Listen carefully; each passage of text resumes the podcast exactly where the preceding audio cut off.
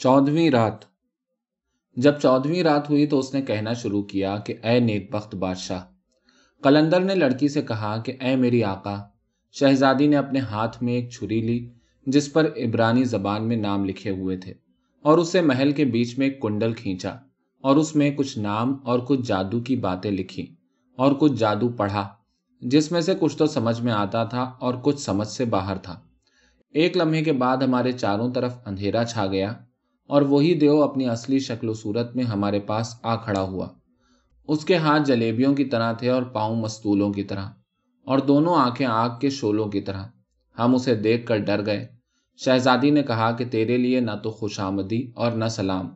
دیو نے شیر کی صورت اختیار کر کے کہا کہ اے دغاباز تو نے عہد و پیمان توڑ ڈالا۔ کیا ہم نے باہم عہد و پیمان نہ کیا تھا کہ کوئی دوسرے کی مخالفت نہ کرے گا؟ اس نے جواب دیا کہ اے مردود، کیا تجھ جیسے سے میں کوئی عہد و پیمان کر سکتی ہوں؟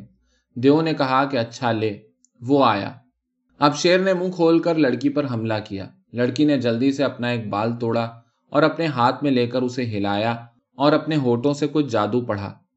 بال تیز تلوار کی طرح ہو گیا اور اس نے شیر کے ایک ایسا ہاتھ تلوار کا مارا کہ اس کے دو ٹکڑے ہو گئے اور اس کا اوپر کا دھڑ بچھو بن گیا۔ لڑکی زمین پر لوٹ کر اجدہا بن گئی۔ اور اس مردود کی طرف جھپٹی، درا حالے کے وہ بچھو کی شکل میں تھا۔ دونوں میں سخت لڑائی ہونے لگی۔ اب بچھو گد بن گیا اور اجدہ اقاب بن کر گد کے پیچھے پڑ گیا اور ایک پہر تک اس پر حملہ کرتا رہا۔ اب گدھ نے کالی بلی کی صورت اختیار کر لی اور لڑکی چتکبرا بھیڑیا بن گئی اور دونوں پہر بھر محل کے اندر لڑتے رہے۔ جب بلی نے دیکھا کہ میں ہار رہی ہوں تو اس نے ایک بڑے سرخ انار کی صورت اختیار کر لی۔ اور وہ انار محل کے حوض کے بیچ میں آ بیٹھا۔ اب بھیڑیا اس کی طرف بڑھا تو انار ہوا میں اڑا اور محل کے چکنے فرش پر گر کر ٹوٹ گیا اور اس کا دانا دانا بکھر گیا اور سارا محل انار کے دانوں سے بھر گیا۔ بھیڑیا نے اپنے آپ کو جمبش دی اور مرغا بن کر ان دانوں کو چگ لیا۔ یہاں تک کہ ایک دانا بھی باقی نہ چھوڑا۔ لیکن خدا کی قدرت کے ایک دانا لڑک کر حوض کے کنارے جا پہنچا تھا۔ مرغا شور مچانے اور پھڑپھڑانے اور اپنی چونچ سے ہماری طرف اشارہ کرنے لگا، مگر ہم اس کا مطلب بالکل نہ سمجھے۔ مرغا اتنے زور سے چلایا کہ ہم سمجھے کہ محل ہمارے اوپر ٹوٹ پڑے گا، اور وہ سارے محل میں چکر لگانے لگا۔ یہاں تک کہ اس کی نظر اس دانے پر پڑی جو حوض کے کنارے لڑک کر جا پڑا تھا، اور اسے چگ لینے کے لیے دوڑا۔ لیکن دانا حوض کے پانی کے اندر گھس گیا اور مچھلی بن کر پانی کی تھام میں چلا گیا۔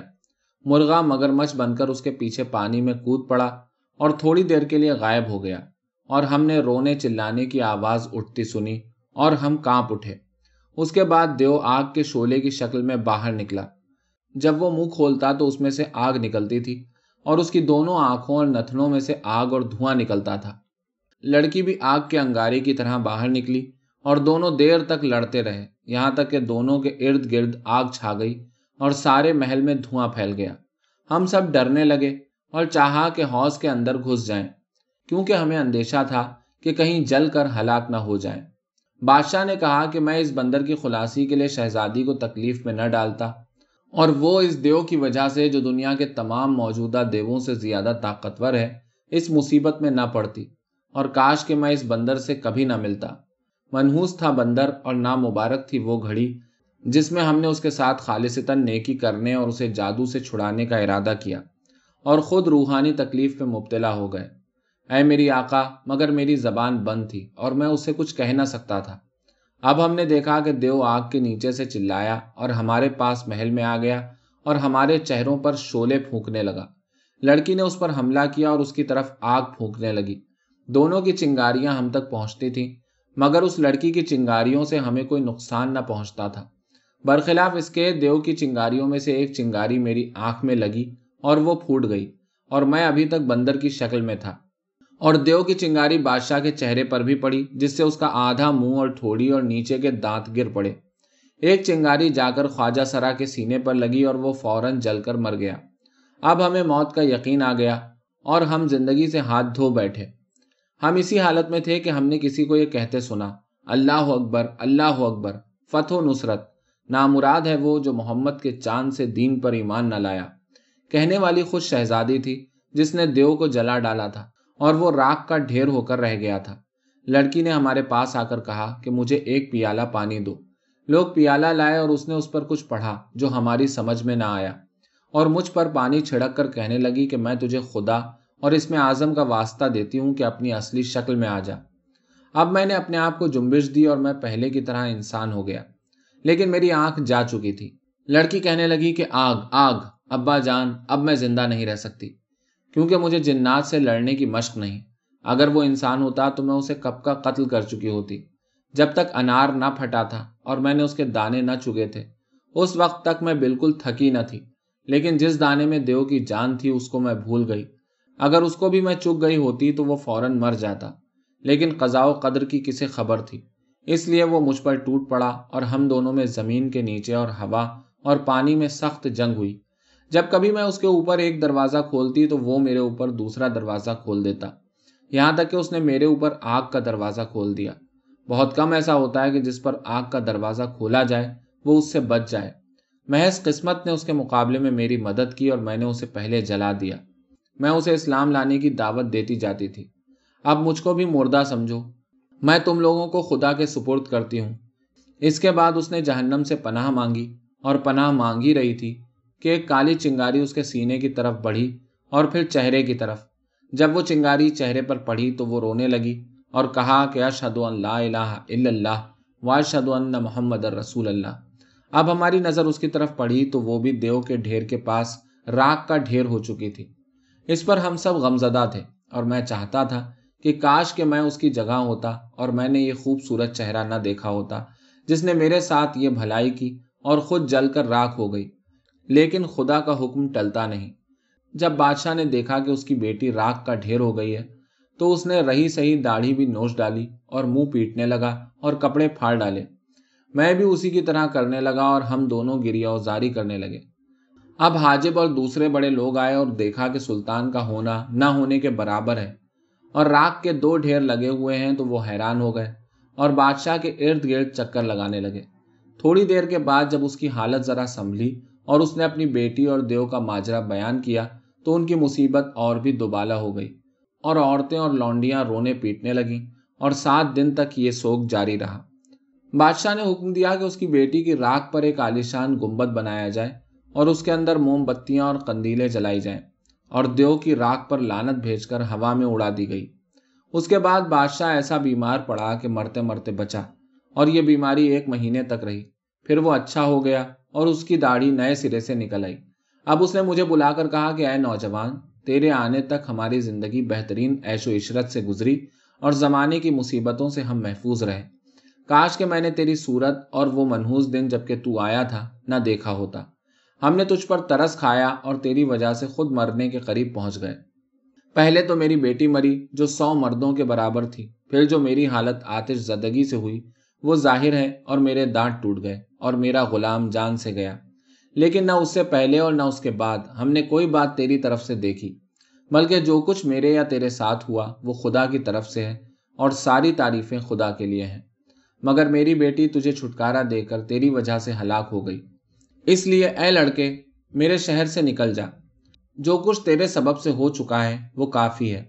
یہ سب تیری اور ہماری قسمت میں لکھا تھا۔ اب سلامتی کے ساتھ چلا جا۔ اگر تو پھر لوٹا اور میں نے تجھے دیکھ پایا، تو تجھے قتل کر ڈالوں گا۔ یہ کہہ کر اس نے مجھے ڈانٹا اور اے مالکہ، میں اس کے پاس سے چلتا بنا۔ لیکن مجھے اپنے بچ جانے کا یقین نہ آتا تھا اور میری سمجھ میں نہ آتا تھا کہ کہاں جاؤں۔ اب تک جو واردات میرے اوپر گزری تھی وہ سب آنکھوں کے سامنے آ گئی۔ لوگوں کا مجھے لوٹنا، میرا ان سے بچ کر نکل جانا، چلتے چلتے ایک مہینے کے بعد ایک شہر میں پردیسی کی طرح داخل ہونا، درزی کی ملاقات، زمین کے نیچے لڑکی سے ملنا، دیو سے چھٹکارا، باوجود ہے کہ وہ میرے مارنے پر تلا کھڑا تھا۔ اور شروع سے لے کر آخر تک جو کچھ میرے اوپر گزری تھی۔ میں نے خدا کا شکر ادا کیا کہ محض آنکھ گئی، مگر جان بچی۔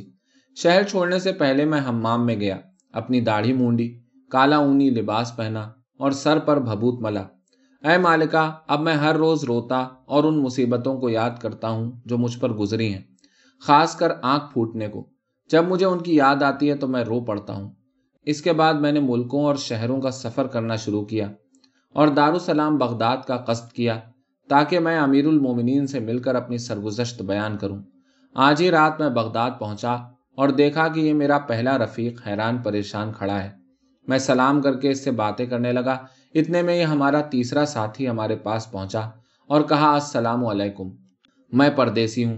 ہم نے کہا کہ ہم بھی پردیسی ہیں اور مبارک ہے یہ رات جس میں ہم ملے ہیں۔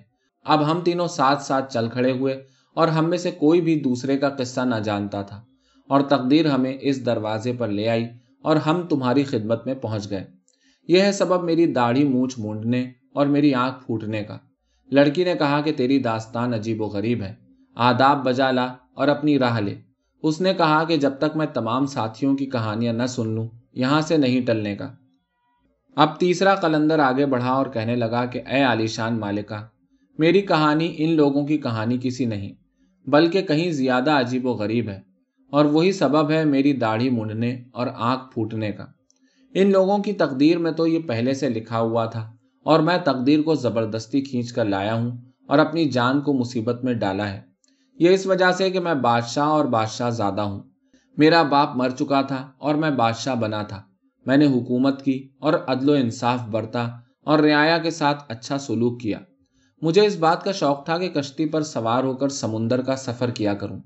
میرا شہر سمندر کے کنارے واقع تھا۔ سمندر بے حد وسیع تھا اور اس میں بے شمار بڑے بڑے جزیرے تھے۔ میرے پاس پچاس تجارتی کشتیاں تھیں جو سمندر میں چلتی تھیں اور ان سے چھوٹی اور پچاس کشتیاں سیر و تفریح کے لیے اور ایک سو پچاس جنگی کشتیاں جنگ اور جہاد کے لیے۔ ایک بار میں نے ارادہ کیا کہ جزیروں کی سیر کروں اور دس کشتیاں لے کر روانہ ہو گیا اور پورے مہینے کا کھانا پینا ساتھ رکھ لیا۔ بیس دن چلنے کے بعد ایک رات مخالف ہوائیں چلنے لگی اور سمندر میں سخت تلاتم اٹھا اور موجیں تھپیڑے مارنے لگیں۔ یہاں تک کہ ہم زندگی سے ہاتھ دھو بیٹھے۔ چاروں طرف اندھیرا ہی اندھیرا تھا اور میں اپنے دل میں کہہ رہا تھا کہ کسی کا اپنے آپ کو خطرے میں ڈالنا کوئی تعریف کی بات نہیں ہے۔ خواہ صحیح و سلامت ہی کیوں نہ پہنچ جائے۔ ہم خدا سے دعائیں مانگتے اور آجزی کرتے تھے، لیکن رات بھر مخالف ہوائیں چلتی اور موجیں تھپیڑے مارتی رہیں۔ جب تڑکا ہوا تو ہوا تھمی اور سمندر ساکت ہوا۔ اس کے بعد سورج نکلا اور ہم ایک جزیرے میں پہنچے۔ اور خشکی پر اترے اور کھانا پکا کر کھایا اور دو دن آرام کیا۔ بیس دن اور سفر کرنے کے بعد ہم نے دیکھا کہ پانی پھر ہم پر اور ناخدا پر تھپیڑے مار رہا ہے اور ناخدا راہ بھول گیا ہے۔ ہم نے دیدبان سے کہا کہ مستول پر چڑھ کر سمندر کو دیکھ۔ دیدبان مستول پر چڑھ کر دیکھنے لگا اور ناخدا سے کہا کہ اے ناخدا، مجھے دہنی طرف ایک بڑی مچھلی پانی کی سطح پر دکھائی دیتی ہے اور سمندر کے وسط میں دور سے ایک دھبا سا نظر آتا ہے جو کبھی سیاہ اور کبھی سفید ہو کر چمکتا ہے۔ جب ناخدا نے دیدبان کو یہ کہتے سنا، تو اس نے اپنی پگڑی نیچے دے پٹ کی اور اپنی داڑھی نوچنے لگا اور لوگوں سے کہا کہ تباہی کی خبر ایک دوسرے کو پہنچا دو۔ ہم سب کی تباہی کی، کیونکہ ہم میں سے ایک بھی نہیں بچنے کا۔ یہ کہہ کر وہ رو پڑا اور ہم سب کے سب رونے لگے۔ میں نے کہا کہ اے ناخدا کہے تو صحیح کہ دیدبان نے کیا دیکھا۔ اس نے کہا کہ جس روز طوفان اٹھا تھا، ہم راستہ بھول گئے تھے۔ اس کے بعد دو دن تک ہوا بند رہی اور ہم ٹھہرے رہے اور سمندر میں راستے کا پتہ نہ چلا۔ اس سے لے کر گیارہ دن تک ہم راہ بھولے رہے اور کوئی ایسی ہوا نہ چلی جو ہمیں اس جگہ پہنچا دیتی جہاں ہم جانا چاہتے تھے۔ کل شام کو ہم ایک کالے پتھر کے پہاڑ کے پاس پہنچیں گے جس کا نام مقناطیس پتھر ہے اور پانی ہمیں زبردستی اس کے نیچے کھینچ لے جائے گا اور کشتی کی ساری کیلیں پہاڑ کی طرف کھینچ کر اس میں چمٹ جائیں گی۔ اور کشتی کے تختے تختے الگ ہو جائیں گے۔ خدا نے مقناطیس پتھر میں ایک بھید رکھا ہے اور وہ یہ ہے کہ لوہے کی ہر چیز اس کی طرف کھینچ جاتی ہے۔ اس وجہ سے اس پہاڑ میں بے حد لوہا اکٹھا ہو گیا ہے، جس کی مقدار سوائے خدا کے کسی کو معلوم نہیں۔ کیونکہ قدیم زمانے سے لے کر اب تک اس پہاڑ پر بے شمار کشتیاں ٹوٹ چکی ہیں۔ سمندر سے ملا ہوا ایک پیتل کا گنبد ہے جو دس کھمبوں پر رکا ہوا ہے۔ گنبد کے اوپر پیتل کا ایک گھوڑا اور ایک سوار ہے۔ اور اس کے ہاتھ میں پیتل کا ایک نیزا اور سینے پر سیسے کی ایک تختی آویزا ہے جس پر مختلف اسما اور تلسمات کندہ ہیں۔ اس کے بعد اس نے مجھ سے کہا کہ بادشاہ سلامت لوگوں کی تباہی کی وجہ یہی سوار ہے جو اس گھوڑے پر ہے۔ جب تک یہ سوار اس گھوڑے پر سے گر نہ جائے، نجات کی کوئی صورت نہیں۔ اے مالکہ، یہ کہہ کر وہ زار زار رونے لگا اور ہمیں اپنی موت کا بالکل یقین آ گیا۔ ہم میں سے ہر شخص اپنے اپنے رفیق سے رخصت ہوا اور آخری وسیعت کی۔ اس خیال سے کہ شاید وہ بچ جائے اس رات ہم میں سے کسی کو نیند نہ آئی۔ صبح ہوتے ہی ہم اس پہاڑ کے قریب پہنچ گئے اور پانی ہمیں زبردستی کھینچ کر اس کے پاس لے گیا۔